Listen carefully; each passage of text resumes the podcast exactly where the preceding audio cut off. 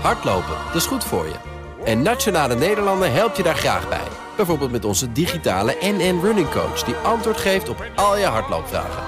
Dus, kom ook in beweging. Onze support heb je. Kijk op nn.nl slash hardlopen.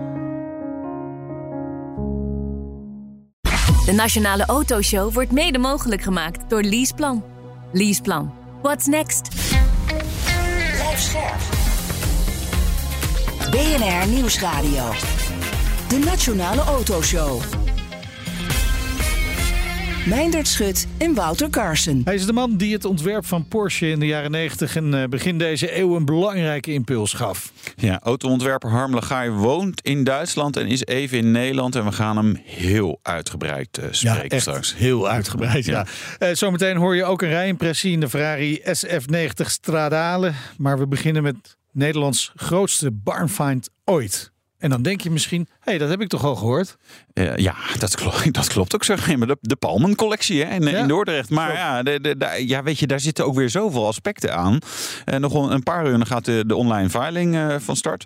En bij ons de gast is de man die alle auto's van die Palmen-collectie uit Dordrecht heeft getaxeerd. En dat is... Ja, wie is Hendrik dat? van de Wiel, eigenaar van Wieltaxaties. Welkom, leuk dat je er bent. 230 auto's die je even mag taxeren. Ja. Had je eerder zo'n grote collectie onder handen genomen? Nee, nee dit, dit, is echt uniek. Dus ook voor mij was dit echt wel iets heel bijzonders. Ja, want, want hoeveel auto's taxeer je normaal op een jaarbasis? Tussen de 2 en de 300. Oh ja, dus dit was in één keer gewoon je jaar, uh, jaar uh, ja. opgave. Ja. ja, zo. Ja. Maar dan, dan val je toch gewoon met je neus in de boter. Want je, je doet dit ook nog niet zo heel erg lang, toch? Nee, bijna drie jaar op dit moment. Dus uh, het was een gelijke top van mijn, uh, van mijn carrière eigenlijk. Ja, ja, ja. en dan hier B, ja, BNR Nationale Autoshow ja. optreden en eigenlijk is het leven compleet. Ja, eigenlijk maar, kan ik stoppen. Ja, ja, ja stoppen. Had je al uh, mooie pensioenplannen? Of, ja, gewoon een beetje rijden in zijn, in, in zijn eigen collectie auto's dan of zo. Aan de andere kant kan ik me voorstellen, in één keer zoveel auto's taxeren, dat is ook wel, wel, ja, is wel heftig. Wel ook wel weer veel en, en, en, en, misschien wel te veel. Of, of valt dat dan wel, wel weer mee? Het is gewoon, we beginnen gewoon bij nummer 1 en we zien wel waar het eindigt. Nou, we wisten niet hoeveel auto's er stonden. dus de eerste keer toen ik binnenkwam dachten we nog 80 tot, tot 100. Oh, ja. Dus ik zag al, er zijn er wel wat meer. Dus we hebben eigenlijk twee dingen gedaan. We hebben alle auto's uh, geïnventariseerd. En allemaal getaxeerd. Alleen niet op de gebruikelijke manier, want dat is gewoon niet te doen. Nee, want hoeveel tijd ben je er dan mee kwijt? En hoe ga je dan te werk? Ja, normaal gesproken ben je wel een uur bezig. Drie kwartier tot een uur met een taxatie. Ja, met 230 auto's lukt dat niet. Nee. Uh, plussen staan bovenop elkaar. Uh, het was heel erg donker. Ja. Uh, geen verlichting en alles was zwart. dus ik heb een collega, uh, taxateur Jos Jurgens, gevraagd of hij mij wilde helpen. Ja. Ook het feit dat je natuurlijk een motorklep open moet doen. En dat de een aan het kabeltje trekt en de ander de klep probeert los te krijgen. Dus je kan het niet alleen doen. En we hebben dus gezegd van we gaan ze globaal bekijken. Dus niet zoals je uitvoeren zoals je normaal doet. Maar gewoon globale taxatie. Ja, het is ook heel lastig, want uiteindelijk natuurlijk, je zou ze eigenlijk ook willen starten en, en dat soort zaken. Maar ja, dat kon ook allemaal niet natuurlijk. Nee, nee. nee.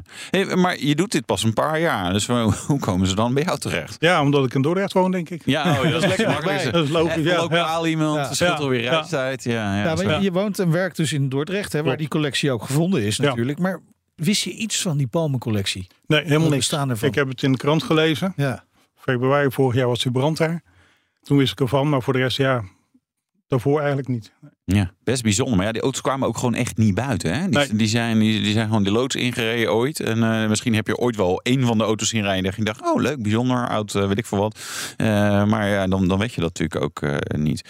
Je hebt ook best wel onder de radar moeten werken. Hè? Want Ja. dat is natuurlijk, dit is zeg maar ook wel een project dat moet goed gaan. Zeg maar, hoe, hoe was dat? Was dat spannend of lastig? Hoe, Ja, lastig. Je bent heel enthousiast. Ik ben sinds mei vorig jaar erbij betrokken. Dus een jaar geleden.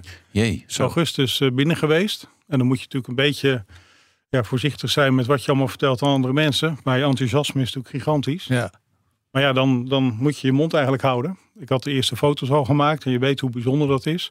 Maar ja, de afspraak was, ik hou mijn mond. Ja. Oh, joh, het is alsof je meedoet aan zo'n televisieprogramma als Wie is de Mol? Ja, ja. ja, zo voelde het ook een beetje. Ja. Eén voordeel dat de mensen niet wisten dat ik het uh, wel wist. Nee, nee, precies, ja. En in oktober, november hebben we alles uh, getaxeerd, alle auto's. Dus dan heb je echt alles heel goed bekeken. Ja. Ja, dan is het enthousiasme natuurlijk zo groot. en Dan is het heel moeilijk om je mond te houden. Ja, dat snap ik. Ja. Nee, want ik heb ook regelmatig dat je dan mensen. Ja, ik, ja eigenlijk, eigenlijk mag ik dit niet laten zien. En laat ze iets op een telefoon. Want ja, Meijnert die zegt dat hij in een V70 heeft. Maar kijk, hij heeft deze loods. En dan, weet je, dan, zie je opeens eh, zeg maar. Dat, ja, dit is alleen maar van de shit, man. Niet verder. Nee, maar dat, dat is be- gebeurt best veel. Dat, Ja. dat eh, mensen vinden dan toch leuk om dat dan te laten zien en om het te delen. Dus ik kan me voorstellen. Maar ja, je- ja dat moest gewoon echt nog even niet naar buiten natuurlijk. Nee, er wisten wel een paar mensen eh, van het bestaan af. Eh, ook omdat er diverse biedingen zijn geweest. Ja. En eh, op een gegeven moment worden er foto's gemaakt en staan er mensen aan de hekken. Dus er wordt wel over gesproken. Ja. Maar ik eh, ben zoveel mogelijk onder de radar gebleven. Je deed gewoon een of ander gek pak aan en dacht, oh, dat is weer, eh, dat is Ja. weer zo'n brandwacht. Die komt even kijken. Zonder bril op, pet op. Ja, ja. Nou, nou, nou zijn er vijf klassen hè, waar, Ja. eh, voor het taxeren van, van klassiekers. En eh, welke klasse heb jij nou gebruikt? Ehm, nou, één is concours en vijf is eh, sloop eigenlijk. Ja. En eh, vier heb ik ze allemaal gezet. Dus ik heb vooraf met zijn bewindvoerder afgesproken. We gaan ze niet individueel bekijken of het een twee of een drie is. We zetten ze allemaal op vier. Ja, Ja. maar En daar dus, zijn ook- dus, dus in principe zeg je dan de auto's zijn in een redelijk matige staat. Ja, we hebben allemaal veel aandacht nodig. Ja. En dat klopt ook. Ja, oké. Ja. Ja, Stond er niks bij waar je dacht, nou, het is een benzine er, oude benzine eruit, nieuwe benzine erin en de accu even opladen en dan rijden we wel weer weg? Nou 40 jaar stilstaan moet je dat niet doen. Nee. Dus alles wat, van, alles wat beweegt en alle, moet je eigenlijk allemaal naar kijken. Ja. Carrosseries zijn over het algemeen wel goed en hard. Alleen ja, voor de rest, ja, je moet geen, alle leidingen moet je vervangen. Benzinetank, alles wat draait, benzinepomp, noem maar op. Ja. En je banden niet te vergeten. Dat heeft allemaal te maken met het feit dat ze dus heel lang stil hebben gestaan. Ja. Maar het is dus ook, want dat zei je net ook al, er is een brand geweest in die loods waar die auto's staan. Zijn de gevolgen daarvan nog zichtbaar? Eh, eigenlijk nauwelijks. Een paar auto's die in de buurt stonden, die hadden wel wat eh verschroeide lampen. Ja. Maar eh 40 jaar stof is een goede beschermlaag. Oh, Dus dat is Oh. uiteindelijk wel goed geweest. oh, dat is goed nieuws. Ja. Gewoon je Ja. auto laten verstoffen is goed tegen. Nadeel is wel dat de motorkleppen stonden open. En route in je motor is niet heel fijn. Ook weer En niet. de ramen stonden open. Dus Oh. ook de bekleding is net zo zwart als de buitenkant. Er stonden vast ook wel dingen met een lichte bekleding, voor een ooit lichte bekleding. En ja, die, eh, dat wordt even poetsen dus. Nou ja, wij gingen alle auto's bekijken. En dan ga je er ook in zitten om de tellerstand eh, te bekijken. Ja. En dan zie je pas als je erin hebt gezeten wat de bekledingkleur is. En dan Ja. weet je ook hoe wij eruit zagen. Ja, precies. Ja. Flink wat wasjes mogen draaien daarna. Ja, ja, ja, ja, ja, diverse wasjes Ja. op een dag. Maar ik voor, nee, bedacht ik me ook laag stof en route ook de kleur van de auto bepalen. Dat je toch ook gewoon ja, toch even iets eraf moet poetsen om te kijken van, ja, wat, wat, wat zit er eigenlijk onder. Eh, Ja. Toch? Want dat, dat zie je dan bijna niet meer. Nee, heel veel auto's zie je dat niet. Zeker auto's die boven staan. Eh, die worden allemaal naar beneden verplaatst hoor. Maar daar staan de auto's eh, het langst. Dus 40, 50 jaar. En eh, we hadden het idee om alle auto's een sticker te geven. Om, ja, je kan ze moeilijk tellen. Het was al heel lastig om de, om de voorraad schoon te krijgen. En inderdaad, kleur kijken, dat is dan ja, gewoon even afvegen. Ja, hoe lang ben je, hoe lang zijn jullie eigenlijk met de taxaties bezig geweest uiteindelijk? Ja, vier dagen binnen. Ja. Echt eh, fulltime binnen. Met z'n drieën. Dus eh, de eh, collega-taxateur, iemand van de bewindvoering en ik. Ja. En dan ja, flink doorwerken. Dan vier dagen echt binnen. En daarna het uitwerken en het uitzoeken. En daar gaan echt hele vele dagen in zitten. Ja, maar ik kan me voorstellen dat je ook wel eens auto's eh, tegenkomt waar je denkt, oh leuk, ik wist niet eens dat dit bestond. Ja. Of viel het wel mee? Nee, ja, Nou ja, ja, die Monica, dat is wel een auto die heel bijzonder is. Die is al eerder genoemd, ook bij jullie Ja. natuurlijk. Ja. dat is een hele bijzondere auto. Daar moet je wel even in verdiepen. En er staat een eh, Simca, een witte. En daar is er eentje van gemaakt. Ja, die ken je niet. Dus Nee. dan kom je s'avonds thuis en dan ga je zoeken. Ja, Op internet. Op internet, boeken en, en je eh, gebruikt van alle mogelijke gegevens om, eh, om erachter te komen. Ja. En op een gegeven moment weet je dan en dat is leuk. ja, maar dat kan ik me wel voorstellen. Ik Nou, dat is gek. Deze, dit, dit, ken, dit, dit type ken ik helemaal niet. Maar dat blijkt dan wel te, te kunnen kloppen natuurlijk. Ja, die Monica, dat is een, eh, natuurlijk een, een Franse auto. Er zat een Engels kenteken op. Of een Italiaans stickertje achter, achterop, wat veel bij Lamborghinis werd gebruikt in het verleden. Dus ik wist niet wat het was. Het is nou Engels. Het is Ja. links gestuurd. Eh, Engels kenteken. Een beetje Italiaans design. Italiaans stickertje erop. Ja, ga maar eens zoeken. Ja. Hoe zoek je dan? Ja, gewoon blijven zoeken op internet. Ja. ja. Nou, je hebt wel een beetje kennis. Je kan wel dingen een beetje terug gaan leiden. Eh, je kan aan de auto zien hoe oud die ongeveer is. Van Ja. welke periode. Ja. En dan ga je, ga je zoeken. Ja. tot je het hebt gevonden. Ja. Want, wat- zat er bij alle auto's ook wel, wel kentekenwijze documentatie? Of Nee. Dat, dat, nee. Nee, er zijn heel veel papieren, maar ehm, niet alles is gevonden. Nee. Eh, Er zijn lijsten van het RDW die soms ja, eigenlijk niet klopten. Nee. Dus de sleutels waren niet, kentekens waren niet, waren auto's niet bekend. En dat hebben we ook dus gedaan, alle auto's geïnventariseerd. Waardoor dus eh, uiteindelijk wisten wat er allemaal stond. Ja. Bij, bij klassiekers is het natuurlijk ook wel van belang hè, dat een auto uniek is. Daardoor stijgt de waarde. Als we naar deze collectie kijken, hoeveel van die auto's die je hebt getaxeerd zijn uniek? Ik denk 60 tot 80 zijn echt uniek qua design. Ja. En een aantal zijn echt uniek omdat ze in deze staat zijn. En Ja, dat ja. zijn er veel meer dan 80. Oké. Kijk, een auto kan je restaureren. Kan je helemaal weer als nieuw maken. En dan kan je ze overal op de wereld kopen. Maar een auto in deze staat met die eerste lak, met deze patina, dat, dat vind je gewoon niet. Nee. En dat heeft ook invloed op de waarde natuurlijk. Ja.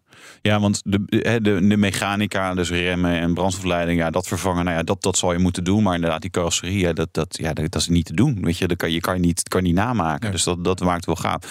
Hoe heb jij waardes bepaald?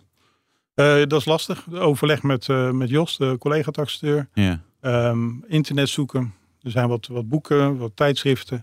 Dus het is gewoon heel veel speurwerk. Ja. Kijk, een MGB en zo en een, een truimf die er staan, dat weten we natuurlijk wel. Ja. Ja. Maar een Monica, ja, wat is dat waard? Ja. Dus wat een, gek, wat een gekke voor vergeven, Ja, ja, ja, ja. En hoe vaak worden die auto's geveild? Ja, bijna niet natuurlijk. Nee. Nee. Maar goed, je moet er iets van een inschatting maken. Hè, natuurlijk. Komt jouw inschatting overeen met het bedrag dat voor de collectie is betaald? Ik zat er een paar ton naast. In positieve of negatieve ja. zin. Ja, ik, zat, ik zat in de buurt. Nou, daar- Dus dat in de buurt. ja.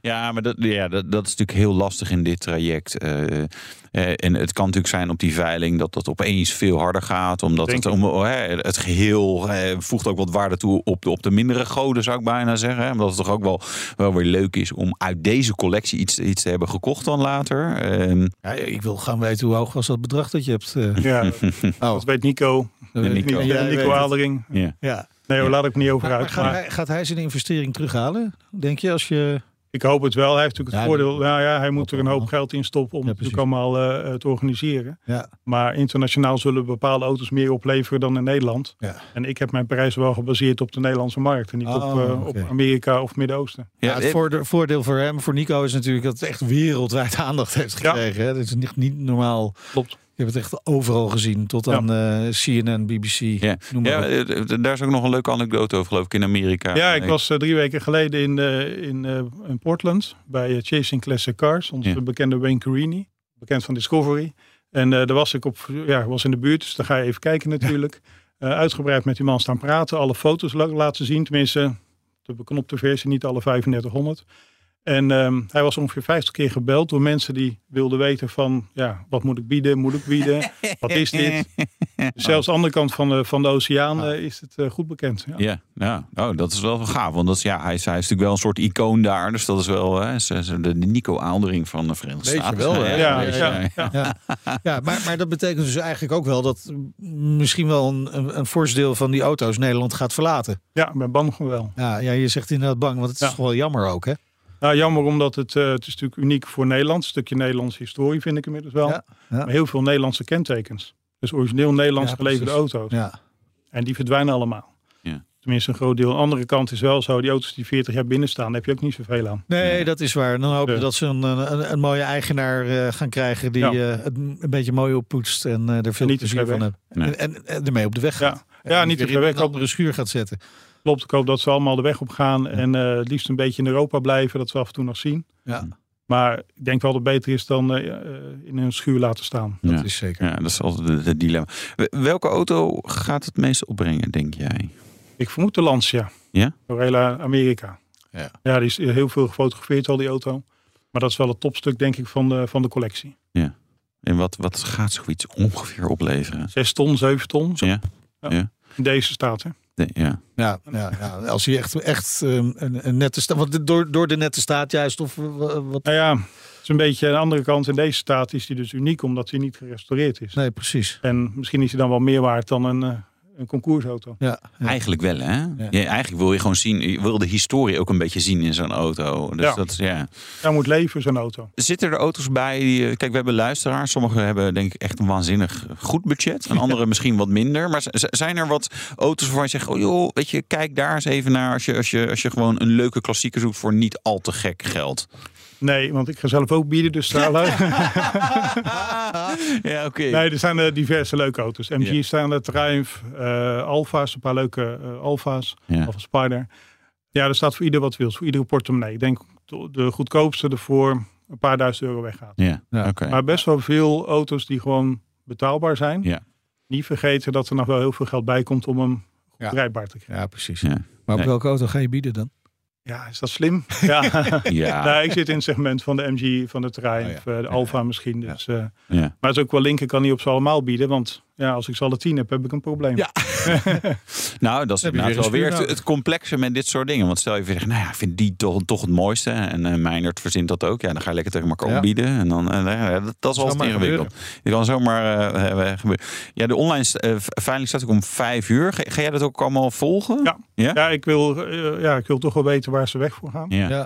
Ik vind het ook gewoon leuk. Het is Ja. in, in drieën gehakt. Hè? Dus de, de einddatum is in drie verschillende datums. Dus je kan ook als je gaat bieden en je biedt op een paar meerdere auto's, dan hoef je niet alles op die ene dag. hè. Nee, Dus kan precies. ook een ander, ander groepje zitten op een andere dag. Dat is wel fijn, maar ik ga het zeker volgen. En ik ben benieuwd eh, ja, hoe ver ik er dan naast zit. Ja, ja, Ja. precies. Nou, wij ook. We gaan het ook zeker volgen. Heel veel succes ook met je je. eigen bot. En eh, mooi dat je hier eh, kwam vertellen over je ervaring. Toch wel een hele bijzondere klus die je hebt meegemaakt. Ja, graag gedaan. Dank je. Hendrik van der Wiel, eigenaar van Wieltaxaties. De rijimpressie. Ja, Wouter die test de Ferrari SF90 Stradale. Nou, welkom aan boord. De Ferrari SF90. Of Jekyll and Hyde. Wacht, ik ga iets doen. Niks meer. Heb je hem laten afslaan? Nee, ik rij nu dus elektrisch. Ja, en dat is wel echt extreem gaaf aan de Ferrari SF90. Die aandrijflijn. Een hele mooie, technologisch geavanceerde aandrijflijn. Nou, ja, zo moet ik hem omschrijven. Natuurlijk, mooie verbrandingsmotor, eh, absoluut. Ja, 3,9 liter groter V8, bekend.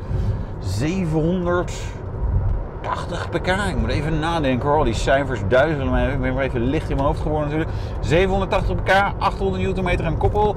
Maar dat is nog niet alles. We hebben ook Electro Power.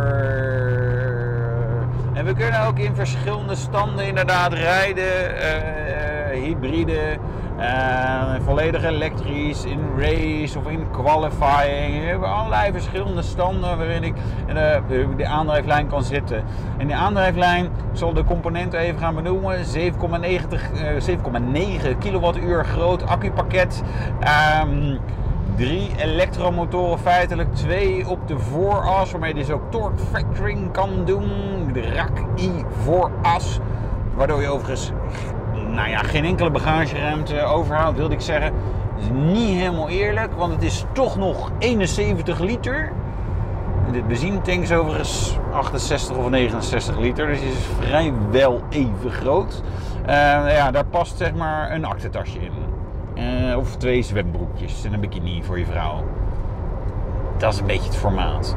Maar ehm, wel heel gaaf natuurlijk, eh, die combinatie van motoren. Want we hebben ook nog een MGUK op de achteras tussen, eh, eigenlijk tussen versnellingsbak en eh, verbrandingsmotor moet ik zeggen. Eh, waarmee die ook weer power kan leveren, waarmee die ook kan regenereren. En ja, ja, dus echt in allerlei verschillende standen kan rijden. Je kunt dus volledig elektrisch rijden. En dan gebruikt hij natuurlijk vooral die vooras met 220 pk. Of je kan hem hybride rijden. En dan gebruikt hij juist de achteras weer helemaal. En doet hij voor eigenlijk niet mee. En dan hebben we, nou ja, qualifying vond ik eigenlijk wel een mooie. Je hebt racing qualifying. Maar qualifying is dan wel mooi. Ja, dan geeft hij gewoon al het vermogen. Maar dan ook echt alles. En dat is totaal, want die elektromotor eh, 220 pk geeft Ferrari ervoor op. Dat is volgens mij de vooras. Ik ben niet helemaal zeker, weet ik dat niet. Hoe ze dat dan exact verdelen, dat hebben ze niet gespecificeerd. Maar totaal 1000 pk. 1000. 1000 pk. Dat is echt veel. Schofterig veel. Ik deed net op afgesloten terrein uiteraard even gewoon wat, wat sprintjes. Eh, en ik metingen gingen niet helemaal lekker. Een beetje lastig met de satellieten was het doen. Maar die van 200 naar 250 leek wel aardig te kloppen. Dat was in 3 seconden. Sorry, 200 naar 250. Topsnelheid 340 km per uur. Als je weer wil remmen in 29,5 meter hoor je stil te staan. Als het natuurlijk droge asfalt is, et cetera. Ehm, vanaf 100. Dat is echt weinig. Remt ook echt hard. Deze Ferrari eh, SF90 Spider die ik mocht lenen. Fijn altijd. Ik heb zo'n fijne baan. Ehm, uitgerust met Assetto Fiorano pakket volgens mij. Of in ieder geval heeft hij de banden daarvan. En dat zijn uh, Michelin Pilot Sport Cup 2's. Ditchfinders, zoals ik ze ook wel eens noem. Ja, geweldig als het droog en een beetje warm is. Er is zoveel plakkracht, echt ongelooflijk. Maar als het dat niet is, en dat niet kan een beetje regen, een beetje kou of gewoon algemeen Nederlands weer zijn, niet zoveel grip. Uh, een beetje alsof je met zomerbanden in de sneeuw rijdt. Zo'n gevoel kan je ervan krijgen. Ik had vanochtend echt regen. Had het gehad. Het was wel droog inmiddels. Maar ja, dan eigenlijk meer dan 20, 30 procent gas. En, en je krijgt wielspin. En denk nou, dat werkt natuurlijk allemaal niet. Maar goed, als het jaar aan een pakket ook wat gewichtsbesparing. Eh, 21 kilogram door toepassing van magnesium, titanium, koolstof. Nou, noem het allemaal op. Um, en instelbare schokdempers. Ook niet onbelangrijk. Maar het is vooral de aandrijving. Het is zo ontzettend mooi gedaan. Echt een wonder der techniek. Het samenspel tussen die elektromotoren, versnellingsbak, achtertraps DCT, dubbele koppeling dus, uh, en, die verbrandingsmotor. Hè, de versnellingsbak moet schakelen, dan gebruikt hij ook elektromotoren om dat zeg maar, een beetje in te vullen. Dat, dat, weet je, dat, het werkt gewoon allemaal waanzinnig goed. En het is zo fantastisch snel. Ja, de SF90 Stradale. ja. Ongelooflijk apparaat ja. weer, hè? Bizar. Ja. Ik vind het, ja, en wat ik oprecht heel gaaf vind, is, is zeg maar wat er nu gebeurt qua technologie. We hebben aan de ene kant elektrische auto, aan de andere kant auto's met verbrandingsmotor. Hierin komt het samen. Dan kan je weer andere dingen doen. Ik vind ja, dat is fascinerend. Ja, uh, heel knap uh, stukje techniek, maar ja, ik hou toch meer van de daily drivers. Dat is deze toch eigenlijk niet, hè? Of wel? Mm, nee, dat denk ik. Nee, niet echt. Wel, Ferrari wil wel hè, dat je meer erin rijdt. Hè? Dat waarderen ze echt. Maar ja, er zijn landen waar dat ook wel gebeurt, natuurlijk. Ja, in nou, het Midden-Oosten, denk ja, ik. Ja, nou, Dan nou, pakken ze een van de vijf voor elke ja, dag dat, dat, ja, nee, Ja. er zijn natuurlijk wat mensen die gewoon zo gek zijn om, om gewoon heel veel in een Ferrari te rijden.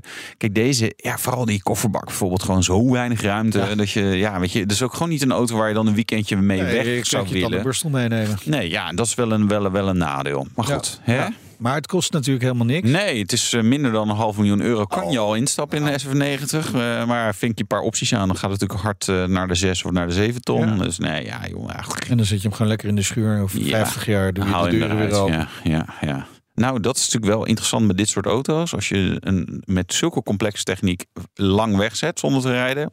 Ik ben benieuwd wat er dan allemaal stuk is. Maar goed, Nou, dat goed. zien we over 40 jaar. Zo wel. is dat. En Ja. zometeen. Ja, een heel uitgebreid gesprek met Harm Legaar. De autoontwerper die jarenlang in de top van de auto-industrie werkte. Ja, het meest bekend natuurlijk van zijn tijd bij Porsche. Ja, precies. Tot zo.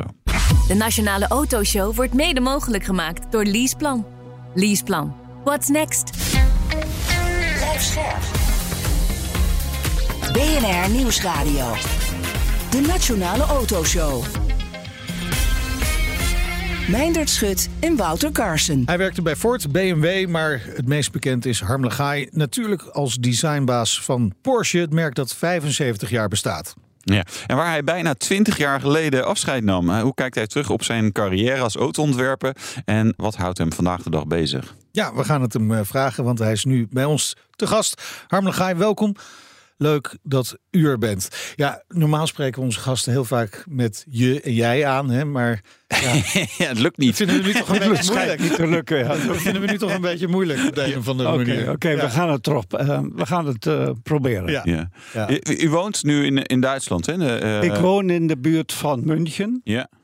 mijn lievelingsstad eigenlijk. Ja. Hoewel ik er eigenlijk eh, maar 3,5 jaar gewerkt heb. Eh, toen in mijn BMW-tijd. Ja. ja.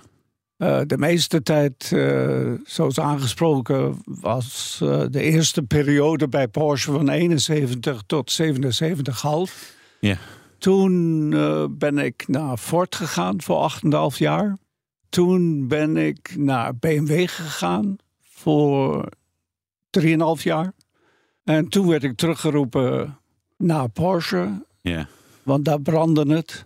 Zo, dus, ja. ehm, Ze hadden u nodig. Ja, dat was een hele bijzondere situatie waar je natuurlijk lang over nadenkt of je er weer naar terug gaat. Ja. En de omstandigheden en welke positie en situatie die firma toen was. En dan slaap je daar, moet je gewoon even over slapen. Dan moet je lang over nadenken. Hoe, of het nou werkelijk uh, zinvol is in een carrière nog zo'n stap te doen in een firma die eigenlijk in feite aan het einde is. Ja. Uh, de modellen waren verouderd. De modellen waren, uh, lieten zich niet meer zo snel verkopen. Nee, want het maar was... het ergste was dat de modellen zo duur waren in de productie. Dat Ja. was eigenlijk het funeste. Dat Ja. is eigenlijk Hield het er ergste eigenlijk aan geweest. weinig aan over. eh. Ja. Ja, dat is eh, elke auto die je maakt is gewoon ver over het budget. Dus eh, de- als je dan gevraagd wordt om voor Porsche een nieuwe toekomst mee te werken, ja, dan moet je gewoon even nadenken of dat wel gaat lukken. Ja, want het was toen Porsche 928, 944 en een 911 was, was Precies. 964. 911 was het type 964. Ja. Een auto die quasi 80% nieuw was, maar eigenlijk er precies zo uitzag als de, als de voorganger. En eh, toen ik uiteindelijk dan zei ja, natuurlijk. eh, want dat is een heel eh, spannend en interessante situatie als je dan zegt, zo'n stap neem ik, ondanks alle dingen die het eigenlijk tegen spreken. Ja. Eh, maar dan moet je het ook zien dat het ook een eh, situatie is waar het een enorme kans is. Je hebt een kans om iets helemaal nieuws op te bouwen. Je kan eh, nieuwe mensen proberen te krijgen, internationaal. En je kan nieuw, met, met nieuwe projecten beginnen. Dat heeft uiteindelijk de doorslag gegeven om bij Porsche eh, weer te beginnen. Maar dat had natuurlijk ook heel goed helemaal kunnen mislukken. Want wat, ik, ik begreep ook, er, wa- er waren helemaal geen projecten. Er stonden geen projecten Geen in de projecten, pijplijn. nee. Nee, waren geen projecten. En die projecten die aan wie ze waren begonnen, eh, die waren niet zinvol. Eh, of zo- zoals de Duitsers zeggen, niet zielvurend.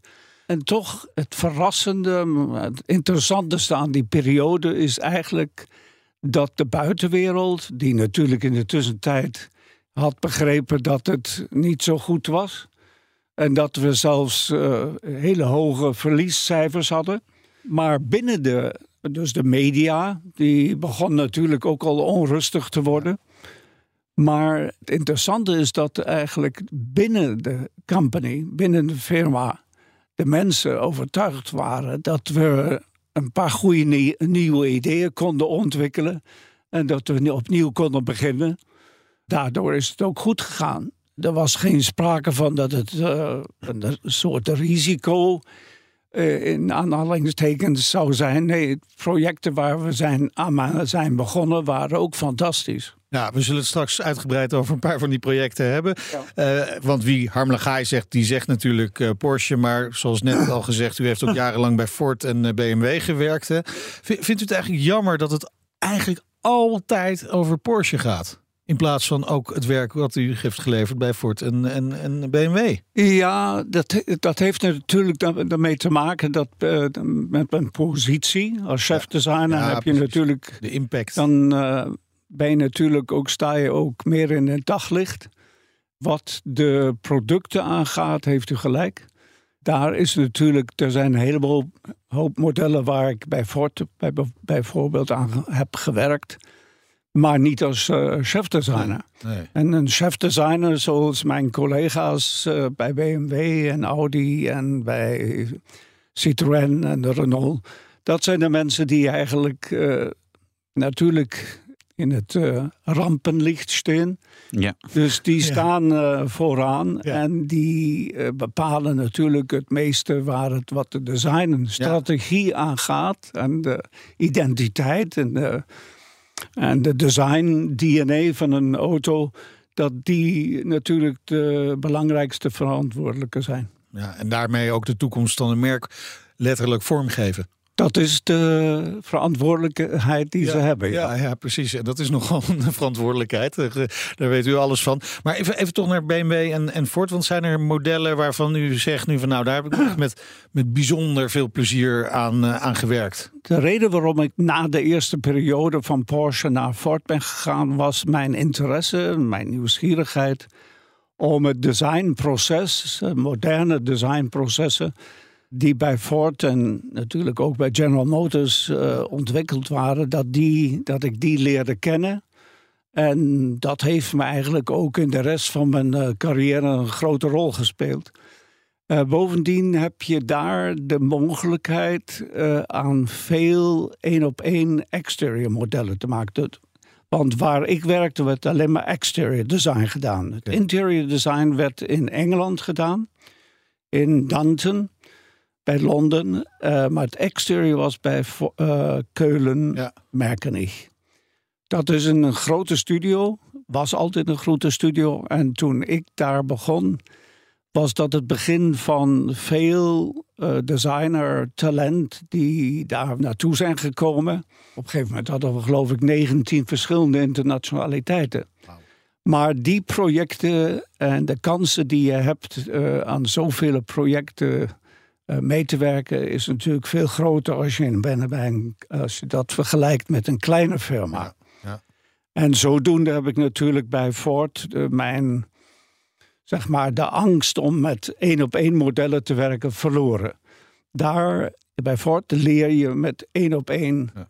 met veel modelleuren, snel uh, hele goede en vele verschillende designthema's uit te werken. Ze hebben toen die periode ook wel grote stap gemaakt, hè, Ford. Hè? Want toen, toen kwam de, de Taunus verdween en de Sierra kwam er. Dat, dat was, dat was uh, in uw in, in, ja, de escort, maar dat was in, in uw tijdperk. Dat was een, Absoluut, een revolutie. Ja. ja, dat was een nieuw tijdperk, speciaal wat design aangaat. Ja. Um, de Sierra was natuurlijk iets bijzonders. En dat is natuurlijk een model geweest wat natuurlijk ook een bepaalde tijd nodig had bij het publiek om daaraan te wennen.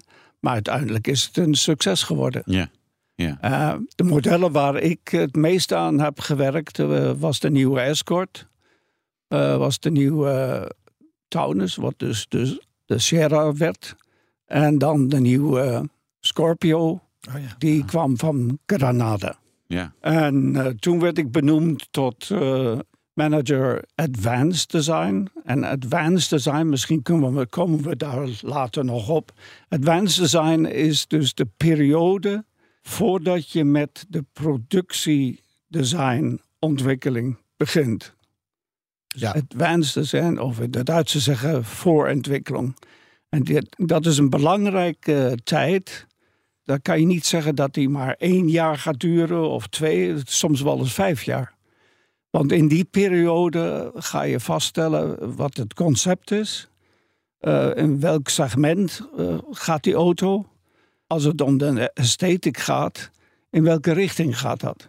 Dus dat kan lang of een korte periode zijn. Ja. Als het een, bijvoorbeeld een, een auto is die wat design aangaat aan de voorafgaande aansluit, ook wat design aangaat, dan is die voorontwikkeling, die advanced design, relatief kort. Ja. Maar als voorbeeld, uh, de Porsche Cayenne heeft een extreem lange advanced design periode gehad. Ja. Omdat we niet wisten, ten eerste, is het werkelijk dat wat Porsche nodig heeft? En hoe gaat het eruit zien? En met wie gaan we die auto ontwikkelen? Dus, en dan zijn er nog, nog andere variabelen. Dat je denkt, uh, is het moet het een SUV worden of moet het iets anders worden? Ja.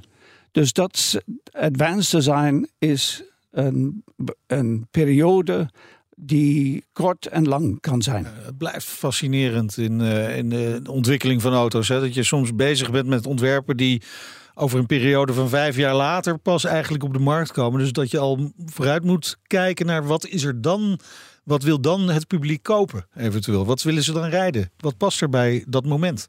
Ja, dat is natuurlijk de vraag die de journalisten het, het meeste stellen. Hoe ver naar voren kijken wij? Vijf jaar, tien jaar, twintig jaar? En dat hangt werkelijk helemaal af van wat de firma van plan is. Bij Porsche wisten we in het begin ook niet dat we per se een, een SUV zouden gaan maken. En wanneer en hoe. En in de tussentijd hebben ze zes bouwrijen, zoals de Duitsers dat noemen. En toen de tijd, in heel het begin waren het alleen maar twee. Box, Boxster en 911. Ja. Dus de Cayenne. Ja. Dan komt Boxster met een Cayman. Dan komt Macan. Dan komt Panamera. Dan komt Taycan. Ja. Ik bedoel, dat heeft een grote invloed op het designafdeling. Ja, want het, het grappige was in, in, de, eh, in de periode dat u bij Porsche kwam. 944, 928, 911. Ja, ik, ik, je, er, er zitten eh, eh, dingen in die met elkaar overlappen. Maar het zijn wel auto's die technisch heel anders zijn. Maar ook qua design eigenlijk. Ja, ze passen wel een beetje bij elkaar, maar toch ook weer niet. ja, hè? Dat is, was, dat, was dat uw eerste opdracht? Van, eh, Dat is de eerste opdracht, ja. Ja. De eerste opdracht is dat je in feite drie auto's naast elkaar hebt. De 964, de 911 dus. Ja. De 944 en de 928, die een fantastische auto. Maar in homo- homopathische hoeveelheden werd verkocht. Ja, Eh, uitspraak. Maar het was wel een van de eerste auto's. Het was overigens mijn eerste dienstauto. Eh, en daar zijn we dus hebben een kleinigheid kunnen verbeteren als facelift. Voor de 944 k- konden we de 968 doen. Ja. En bij de 911 moesten we een hele grote stap doen. En dat werd dan de 993. Ja. Kortom, als je het later dus bekijkt, dan zijn natuurlijk, is de 993 eh, het belangrijkste geweest. Ja. Hoewel die auto in het begin ook eh, in de productie zo duur was als zijn voorganger. Dus iedereen werd, vond het een fantastische stap om van 19 964 op 993 te gaan. Maar eh, het financiële is, was natuurlijk nog steeds niet eh, rooskleurig. Nee. Maar design was eh, tenminste een grote stap. Ook technische dingen waren ook beter. Dus dat was de allereerste stap naar Ja. een betere toekomst voor Porsche. Ja, nou heb ik een podcast geluisterd, Alte Schule in het Duits. Het was even aanpoten voor mij. En daarin eh, heeft het inderdaad ook over, nou ja, een, een, een goede auto van goed design moet natuurlijk ook wel het, het bedrijf verder brengen. En heeft ook wel een uitgesproken me- mening over de McLaren eh, F1, de McLaren F1. Dat is een ja, fantastische auto, iconisch, nu heel veel geld waard, maar eigenlijk ja, misschien helemaal niet zo succesvol eh, voor het bedrijf McLaren. Nou, ik geloof dat dat te maken heeft met mijn carrière, waar ik in firma's een studio geleid heb, waar het vaak ook om de economische kant van een Ja. firma ging. Dat het beter moest worden. Dus als je dan natuurlijk een McLaren F1 gaat ontwikkelen, maar je firma is economisch niet stabiel, dan is natuurlijk dat niet per se de beste auto die je daarvoor kunt nemen. Nee. Dus het, hangt een beetje, geloof ik, daarmee af, vanaf dat ik het belangrijk vind dat als je iets eh, voor een automobielfirma doet al- als designchef, dan moet je de economische kant heel, heel sterk in het oog houden. Maar dan zijn dus de lessen die u heeft geleerd bij, bij Ford met name... en misschien ook wel bij BMW ongelooflijk belangrijk geweest. Dus voor, voor Porsche om, om een, goede toekomst te hebben. Bij Porsche is eigenlijk eh, de situatie een andere geweest.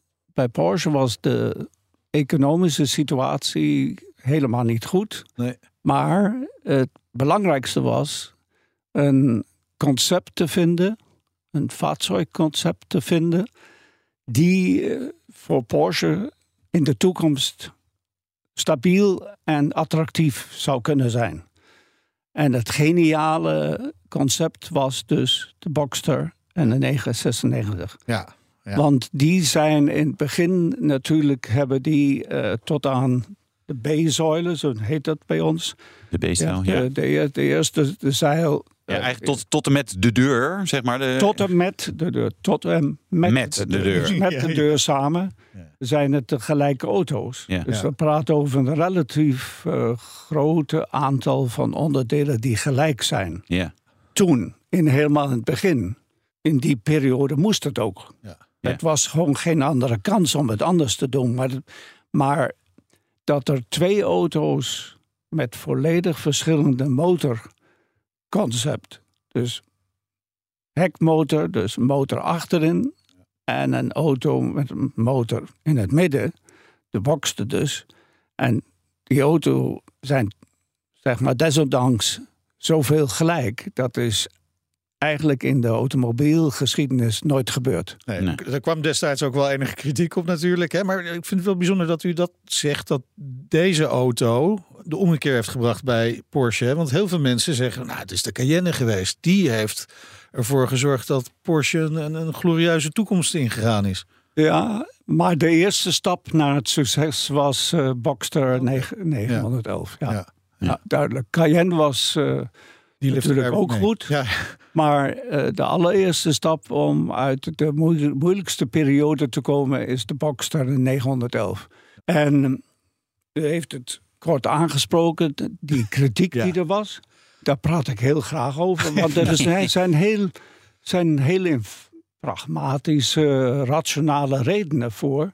Ja. Dat deze auto's, beide auto's, over die jaren, re- wat de voorkant aangaat tenminste, eh, gelijkheid hadden. Ja. En dat heeft een, een puur financiële Ja. achtergrond.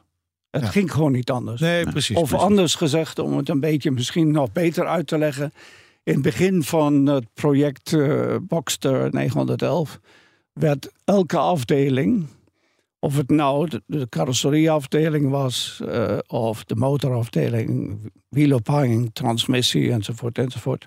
Iedere afdeling moest een deel aan dit kostenefficiëntere concept meedoen. Ja. Wij als designer, en ik in het bijzonder, werd gevraagd... Ja, wat gaat u? Wat is uw... Wat is, wat is dan uw... eh, Koperen potloden? Ja. en eh, omdat we zoveel succes hadden met eh, de Boxster Showcar Ja. in eh, 1993, eh, de Detroit Motor Show. Die had een designconcept wat de voorkant aangaat en de koplampen, die iedereen fantastisch vond. Dus dan ligt het voor de hand als je als het vaartuigconcept voor Boxster en 911 wat de voorkant aangaat hetzelfde moet zijn, dan neem je dat waarvan je weet dat de mensen dat het liefste mochten. Ja. En dat was de showcar Ja. van de Boxster. Ja. Dus we hebben de koplampen thema, thema van de koplampen van de Boxster showcar overnomen. En die hebben we voor beide auto's gebruikt. Ja. Dat was de eerste punt. De tweede punt is dat dat concept van die schijnwerpers, die iedereen natuurlijk eh, wel eens kritiseert, is dat we daar vijf functies in één module, in één onderdeel samen ge- hebben gebracht. Dat is zowel wat design en wat eh, techniek aangaat absoluut uniek. Ja. Tot dan nu. En dat het ook nog in de productie in 20 secondes erin kan, in het spatbord kan worden geschoven. Dat is een, een immense bijdrage aan kostenvergunstiging. Ja. Ja, Ja, want het was de, de, de koplamp, knipperlicht, stadslicht, Hoofd, eh, mainbeam, dipbeam, dus eh, wat hoe heet het? in dimlicht. Ja, Het- ja. verre- eh, Groot licht, groot licht, dimlicht. dimlicht, richtingaanwijzer, mistlamp en als vijfde reinigingsanlage. Ja, ja, ja, de, de- ja. Ik weet niet ja, meer hoe het in Nederlands koplampspoelers. heet. Nee, koplampspoelers, dus- ja. Ja, Ja, waarmee je de schijnwerpers eh, schoonhoudt. Ja, Zo, vijf, vijf functies in één module. Ja. Heeft niemand. Nee, nee. En dat scheelt ook vijf keer aansluitingen, vijf keer schroefjes. Dat is gewoon een en- paar eenvoudige stekkers. Ja. En op dat moment dat we dat hadden, hebben wij onze bijdrage aan die 60, 70 procentige eh, kostenreductie van. de- 70 procent? Ja, Zo. Ja. Maar ten opzichte in vergelijking tot de 964. Ja. En, Ja, die, ja. en die was duur. Ja. Dus vanaf het moment dat deze twee auto's succesvol werden, begonnen we geld te verdienen. Ja. Ja. En dan heb je natuurlijk vooral als design de kans bij het model wat er daarna komt te zeggen: nu kunnen we het anders doen. We kunnen, we kunnen de twee auto's, wat de voorkant aangaat, volledig eh, verschillend maken. Ja. En dat is nu nog meer het geval. Ja.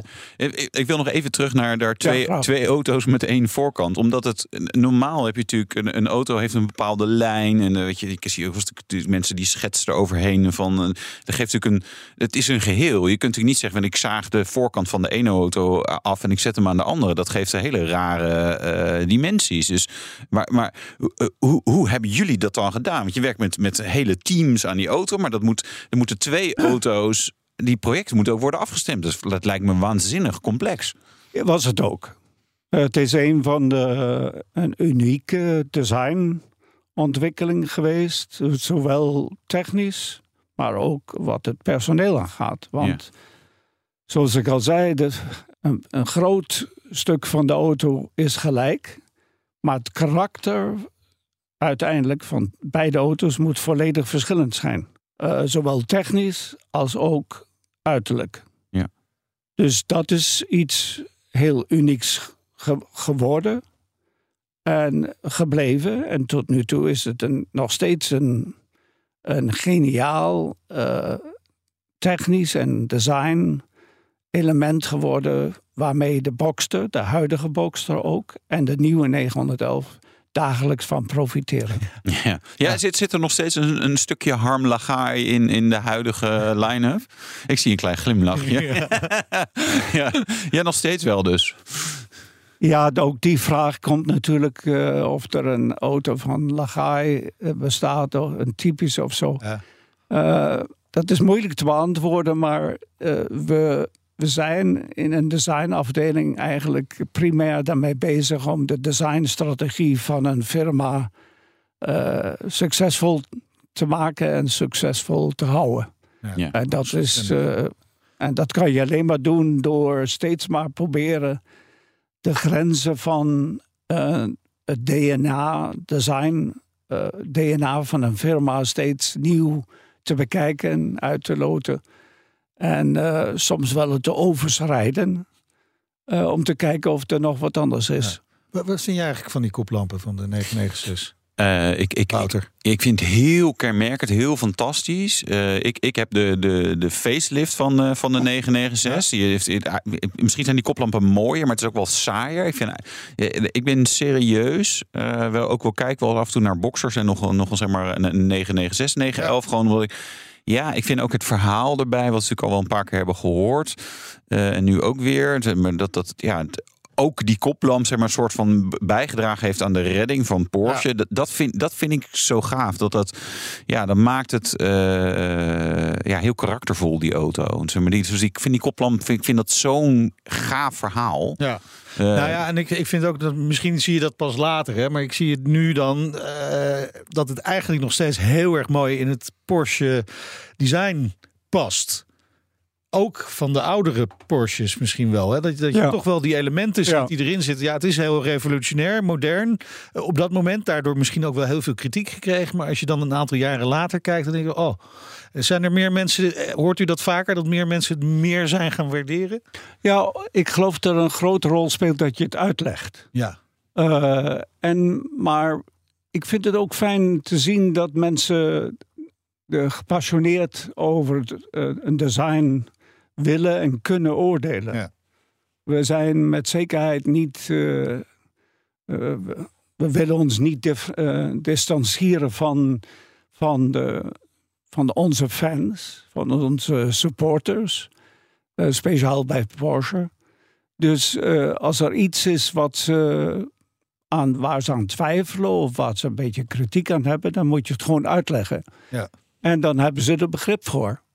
Dus ik, eh, wat deze thema eh, gelijkheid van beide auto's aangaat over een bepaalde aantal van jaren, eh, daar praat ik graag over. En dan ver- verklaar ik waarom dat zo is geweest. Ja, en blijkt ook wel uit de verkoopcijfers uiteindelijk van die Ja, 996 uiteindelijk dat die hebben we- wel behoorlijk geaccepteerd is. Hè? Uiteindelijk hebben we 380.000 auto's kunnen verkopen met die schijnwerpers. Plus de schijnwerpers van de Boxster. Dus we Ja. praten over een half miljoen eh, auto's die we met schijnwerpers hebben kunnen verkopen, die sommige mensen kritiseerden. En Ja. dan geloof ik dat er geen probleem is. precies, nee, exact. nee, absoluut. Ja. Ehm, er, er zijn nu eh, ook weer Nederlanders actief in het designteam bij Porsche. Eh, Ivo van Hulten en Emiel eh, Burki onder andere. Ja, Eh, eh, heeft u nog wel eens contact met ze? ja hoor. Ja hoor. Ehm, ik heb hier een lijstje meegenomen van eh, Nederlandse designers die dus eh, nog steeds eh, in dit beroep zitten. En dat is Adriaan van Hooydonk Ja. natuurlijk, chef designer bij BMW Group. Dan Laurens van den Akker, Ja. chef designer bij Renault. En dan Amco Leenaerts, Ja. Ja. Chef designer bij Ford. Eh, en dan zijn er natuurlijk Emiel Boerki, Matthijs van Tuil heb ik hier, Doeke de, Wil de Wallen, Ivo Groen natuurlijk, Ja. niet Ja. te vergeten. Ivo van Hulten, daar spraken we al over. En Daniel Starke, die heb ik nog niet ontmoet. Nee. Wij ook Maar niet. het toont wel dat, eh, en in de tussentijd zijn er met zekerheid nog een paar Ja, Nederlanders ja, bijgekomen. zeker. Nou, we, we hebben ze Maar- bijna allemaal De meesten gesproken. zijn hier te gast geweest, ook in onze uitzending. Ja. Maar het toont wel dat Nederlanders op Ja. dit gebied, hoewel ik de eerste was eh, die op dit gebied eh, succesvol werd en uiteindelijk een hoge positie kon krijgen. Het toont iets dat eh, de Nederlanders op het gebied van, ja, niet alleen design hoor, in het buitenland eh, succesvol kunnen zijn, omdat wij van de nature, om, die vraag komt ook al, natuurlijk altijd van de media, waarom zijn er zoveel Nederlandse designers zo succesvol in Krijgen beroep? eindelijk het echte antwoord?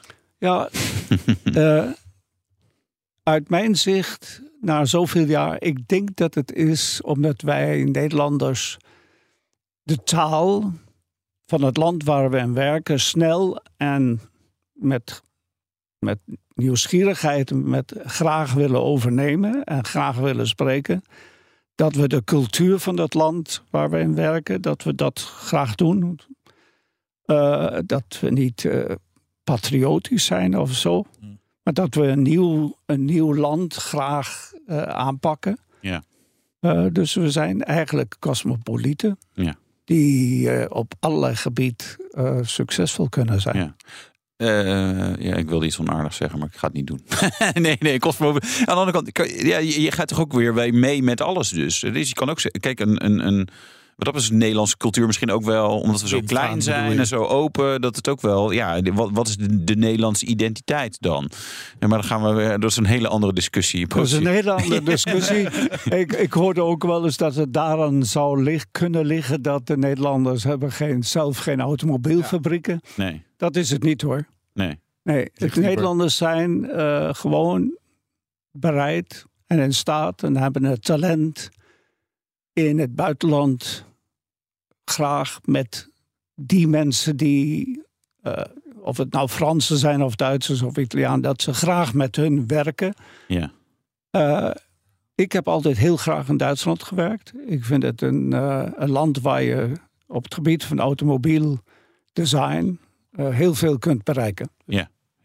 Dus zou u liever in deze tijd werken? Want er is natuurlijk nu weer van alles aan de hand in de automobielindustrie. Is, is, is, denkt, zegt u van nou, gelukkig eh, lekker, eh, hoe hoeft het niet? Of zegt u van nou, mooie uitdaging zou het zijn? Ik zou het liefst in deze tijd zijn, ja. Ja? En Ja. waarom? Ehm, design is nog belangrijker geworden. Ja. Het budget of de budgets voor design zijn Ja. nog hoger geworden. Eh, de strategie en, het, en de firma's zijn van de overtuiging nog meer van, daarvan overtuigd geworden dat design op het gebied van auto's nog belangrijker is geworden. Ik vind dat de, talent wat je nu ter beschikking kunt krijgen op het gebied van designers als team, eh, dat het nog beter is geworden. Eh, dan zijn de methodes in de designstudio's, de presentatiemethodes, technisch, Ja. de digitaalmethodes, die zijn nog beter geworden. Eh, En last but not least zou ik zeggen, dat design, dat technisch bijna alles mogelijk is geworden. Oké. Het- op het gebied van alle onderdelen die een design uitmaken, daar zijn de firma's die die onderdelen maken, die zijn tegenwoordig in staat om bijna alles te maken. Ja. Ja. En dat is, Nou ja, bijvoorbeeld een, een koplamp inderdaad. Ja, koplamp Vroeger is hadden we alles- zoveel alles ruimte mogelijk. nodig. En nu met LED is het... alles mogelijk. Koplamp is wel interessant, maar, maar, maar toch, hè, als alles mogelijk is, valt het dan u niet tegen wat u op de weg ziet? Want heel veel van die merken die lijken op elkaar. En ik kan het nauwelijks meer onderscheiden welk merk bij welke auto hoort. Ik Op een paar, onder, een paar merken na natuurlijk. Porsche is, on, is gewoon ontegenzeggelijk duidelijk. Hè, dat zie je gelijk. ja, ook die vraag, die komt natuurlijk vaak. Maar dat eh, zie ik helemaal anders. Nee, ja? Ik vind dat de verschillen nog steeds heel erg goed zijn. ik geloof dat het probleem alleen is dat er zoveel auto's zijn. Oké. Dus als je er niet mee bezighoudt met eh, het verschil, het uiterlijke verschil, Mhm. en natuurlijk ook het technische verschil van auto's, dan zou je kunnen zeggen die auto's zijn gelijk geworden. Ja. Maar dat zie ik niet. Ik Nee, vind geldt de dat verschillen enorm groot. Geldt dat wat u betreft ook, ook voor relatieve nieuwkomers? Wat zijn voor u Nou ja, eh, nieuwkomers? meer, meerdere merken uit eh, China natuurlijk. eh, we zien dat, dat Koreaanse merken hier heel stevig voet aan de grond hebben gekregen. Met, en terecht, Daar moet ik zeggen dat inderdaad daar ook wel bijzondere design eh, absoluut, ja. producten zitten. Maar er zit toch ook wel heel veel eh mid-sized SUV die op de markt komen waar het allemaal op elkaar lijkt. Ja, de- de- er zijn, er, er zijn segmenten waar natuurlijk de verschillen niet zo groot zijn. Nee. Maar als je je een beetje ermee bezighoudt, zijn de verschillen nog steeds groot hoor. En dit, en dit is nog niet het eind van het lied. Het gaat steeds verder. Er zijn nieuwe eh, vaartuigconcepten, dus autoconcepten die nu in de ontwikkeling zijn. En die zullen binnenkort eh, worden getoond. En dan zie ik geen probleem in wat het thema eh, Nee. Differentiëring Ik, aangaat. ik zal mijn blik eh, beter gaan trainen. Ja, je moet je, moet je er een beetje mee bezighouden. ja, want nee, de, ja, absoluut. de tijden dat er een De Chauveau en een DS naast elkaar staan, die verschillen zijn natuurlijk voorbij. Ja. Ja. ja, ja, Het, tekent u zelf ook nog? Ja hoor, heel Ja? graag. Ja, Ja? ja. Ja? Mijn nieuwe job is Is, is weer... all about sketching. Ja. Ja, Oké. Sketching is, eh, dat hebben met zekerheid mijn collega's ook al uitgelegd. Sketching is de allereerste fase van de ontwikkeling, designontwikkeling van een auto. Dus sketching is dat wat de designer in zijn hoofd heeft en waar hij varianten op kan bedenken. En dat kan hij dan visualiseren met een schets. En uit een schets komt dan wat wij noemen designthema's. En uit een designthema eh, kan dan langzaam, stap voor stap, een auto worden ontwikkeld. Ja. Belangrijk is overigens ook dat als degene die de beste schets en overtuigend designthema heeft voorgesteld, dat die designer dan met hoogste waarschijnlijk ook de verantwoordelijkheid voor de verdere ontwikkeling van die auto draagt. Ja. Dat is belangrijk. ja, waarom is dat belangrijk? Omdat hij tot aan het laatste daarvoor verantwoordelijk blijft. Ja. Hij kan het niet afgeven. Het was zijn designschets, het was zijn designthema. Ja. Dus dan moet hij er ook bij blijven. Dus dan gaat hij tot aan, niet alleen in de advanced design periode aan die auto werken, maar ook daarna. En dan blijft hij tot aan eh, de productie, blijft hij eraan. Ja. ja. Feasibility, door, door, dat is een moeilijke woord, het is een, probeer- het woord overigens die in het Nederlands geloof ik niet bestaat. Nee, het is haalbaarheid, maar dat is het ook niet helemaal. Het is niet helemaal. uitvoerbaarheid Ja, ja, en ja, zo. Maar feasibility is een woord wat dagelijks voorkomt in, in de de designwereld. En het toont of iets mogelijk is of niet. Ja, ja. Dat woord hadden ze zeg maar eh, in de jaren 70, jaren 80 eh, vaker bij Porsche moeten gebruiken. hè? De 928 natuurlijk fantastische auto. En eh, eh, ook qua, qua hoe die eruit ziet en wat je er allemaal mee kan doen. Maar ja, financieel gezien heeft het, heeft het Porsche volgens Ja, mij de niet superveel geld. 928 is natuurlijk een uniek verhaal. Ja, Omdat hij eigenlijk op papier eigenlijk in alle punten beter is als de 911. Kijk. En toch heeft hij het niet tegen de 911 kunnen aanhouden. De Nee. 911 is wat concept, design, Ja. zijn historie, Ja. Ja. eh, zijn motorsport successen, het charisma. ja, dus dan zie je toch dat... En daar kan je niet tegenaan. Nee. Als, als zo'n auto, hoewel die een paar, eh, vooral in het begin, conceptionele problemen had. Als die auto toch dat is wat de consument, de koper, van droomt. Dat is een fantastische auto en dat zal het blijven. Ja. Ja, dus eh, so- soms eh, doet het het heel goed op papier, maar in, eh, op de markt wat minder. Hè, dat kan gebeuren. U, u, u schetst dus nog steeds. Ja. Een opdracht van wie? Dat mag ik u niet zeggen. Ach, dat is jammer. Helaas. Dat is jammer. ik zou het graag willen dat zijn zeggen. wel, maar- dat zijn wel nog, nog automerken dus ook. Ja, natuurlijk. Ja. Het is een heel bekend automerk. Oh, Ja. begint het P toevallig? Kan ook nog Nee, het is eh, een heel bekend automerk. En ik heb ook geen probleem, eh, zeg maar, op de achtergrond ideeën te, provis- eh, te produceren. Wat ze van mij willen hebben, wat ik erover nadenk.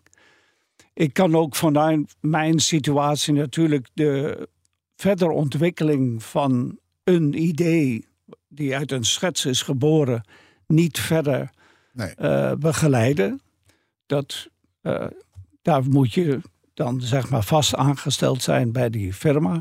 Nee, ik eh, produceer ideeën, designthema's, Ja. concepten. En dat, is, en dat is heel erg interessant voor diegene die uiteindelijk als designchef voor een bepaalde automodel of modellen verantwoordelijk is. Die wil eigenlijk aan het begin bij de, van de ontwikkeling van een auto, waar ik over gesproken heb, de Advanced. Design eh, Period, eh, wil die eigenlijk zoveel mogelijk variaties zien. Hij wil een scenario zien uit die die kan en wil kiezen. Dus als dat, dat scenario zo breed en zo creatief als mogelijk is, dan is dat voor hem een voordeel. Dan heeft hij alle aspecten van verschillende designers Ja. gezien en dan kan hij beter kiezen. Wat soms ook lastig is met veel keuze. Soms is het juist een beperking. eh, Nee, die- het- eh, wij willen veel keuze Ja, hebben. ja. En als je goed bent, en dat zijn mijn collega's, eh, dan kan je uit honderden van, honderden van schetsen, kan je precies zien. Ja. Of welke, een schets is een designthema. Ja. Welk designthema het beste voor een merk verder uit te werken is. Ja. En dat is een spannende tijd, maar het is niet de moeilijkste. Als je er goed mee kunt omgaan en zelf eh, als jongeman veel hebt geschetst, dan heb je er geen probleem mee. Het, het is grappig dat je zegt jonge man. Terwijl ik, kijk, ik heb thuis een dochter en een zoon. En mijn dochter is continu aan het kleuren, schetsen, dingen. En ik zie dat bij de andere meisjes, zeg maar, haar vriendinnen ook. En die jochies, die, zijn, nou, die zijn wel met auto's aan het spelen en naar auto's aan het kijken. Maar eigenlijk is het vreemd dat er zo weinig vrouwen autodesigner worden. Want die zijn juist Dus heel ik zie dat ook creatief. bij mijn dochter. Ja, die is heel veel alleen maar bezig Ja. met, met, eh, met, met tekenen. Ja, ook dat is een, een vraag die natuurlijk elke keer weer opkomt. Het hangt niet af van het talent van wat vrouwen, vrouwelijke designers of vrouwelijke automobieldesigners kunnen hebben. Ik geloof dat, het, dat, dat er minder vrouwelijke automobieldesigners zijn, omdat ze gewoon deze extreme passie die wij hebben voor die auto's. Zeker mannen. Eh, dat is voor een vrouw op den duur, zowel wat de kwaliteit en kwantiteit aangaat, daar Nee. op een gegeven moment dan zeggen de vrouwen: nee, sorry, dat, is, dat gaat Ja. me te ver. Er is meer in het leven. There is- something more important than cars. Ja. ja. Ehm, maar daarvoor zijn de vrouwen in grote aantallen bezig in de interior design eh, afdelingen voor trim and color, eh, maar ook voor eh, interior design. En met succes. Dus eh, Ja. nooit onderschatten. Nee, oh, zeker, niet. zeker, niet niet. Ehm, ja, wa- wat vindt u eigenlijk, eigenlijk leuker? Het schetsen van, van auto of auto-onderdelen of, of gewoon lekker het zelf rijden met een auto? Wauw. Die vraag is nog niet eerder gesteld door de andere journalisten, hoop ik. Vast wel een keer. ja. Wel. Maar wat is leuker? Nee, het zijn twee verschillende dingen hoor. Ja. Rijden en ontwikkelen zijn twee verschillende dingen voor mij. Maar wat ik wel graag vind, eh, graag doe, is moderne auto's rijden. Dat fascineert me. En oudere auto's, hoewel ik heel veel, eh, bijna 150 races heb gereden, hoofdzakelijk met historische raceauto's, net zoals Adriaan van Hooijdonk. Ja. En een paar races met moderne raceauto's, die langer doorgaan, meer rondes en minder kapot gaan. Ja, dat is een Ehm, voordeel. dat Alles is is belangrijk hoor, dat je Ja, ja. dit hele weekend met een 911, Ja. van een moderne 911 kunt rijden. Het hele weekend, de hele familie kan rondjes rijden en dan kan je er ook mee naar huis rijden. Ja. Dat kan je met historische raceauto's niet. Nee. Maar op die vraag terug te komen, ja. Eh, nee, ik geloof dat mijn, eh, mijn grootste interesse is nog steeds toekomst. Ja. Is nog steeds eh, waar we naartoe gaan met de auto. En ik ben eigenlijk niet zo nostalgisch. Inge ik, vind, ik, vind, Nee. ik kan urenlang over oudere auto's en iconische auto's praten en kijken en, eh, en discussiëren. Maar de moderne auto is voor mij nog steeds het fascinerendste. Mooi. En dus toekomst van de automobiel die ligt uiteindelijk, die begint met een schets. toekomst van de auto eh, begint niet alleen met een schets, maar het is vooral, en dat is actueel, Ja. wat ik eh, daaruit begrepen heb, is hoe gaat de automobielindustrie om met de elektrificering, is dat Nederlands? Ja, ja, ja, ja, elektrificering van de toekomstige auto's op grote schaal. En hoe doen ze de zogenaamde modelsegmenten, zoals SUV's, hoe elektrificeer je die en met, welk, met, met wie en met hoeveel geld? Ja. Dus met andere woorden, onder, onder de streep gaat het om zogenaamde platformstrategie. Ja.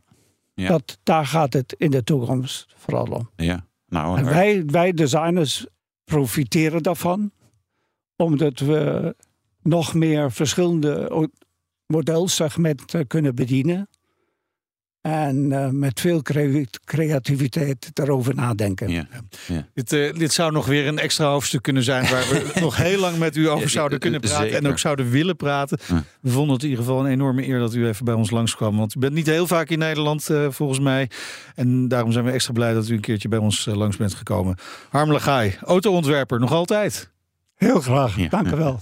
Dit was de Nationale Autoshow. Terugluisteren kan via de website, via onze eigen eh, app, Apple Podcast, Spotify, noem maar op. ja, vergeet je niet te abonneren. Volg ons Twitter, Facebook, Instagram. Ik ben Meijnerd Schut. En ik ben Wouter Karsen. Tot volgende week. De Nationale Autoshow wordt mede mogelijk gemaakt door Leaseplan. Leaseplan. What's next? Business Booster. Hey ondernemer, KPN heeft nu Business Boosters. Deals die jouw bedrijf echt vooruit helpen. Zoals nu, zakelijk tv en internet, inclusief narrowcasting... de eerste 9 maanden voor maar 30 euro per maand. Beleef het EK samen met je klanten in de hoogste kwaliteit. Kijk op kpn.com slash businessbooster. Business Booster.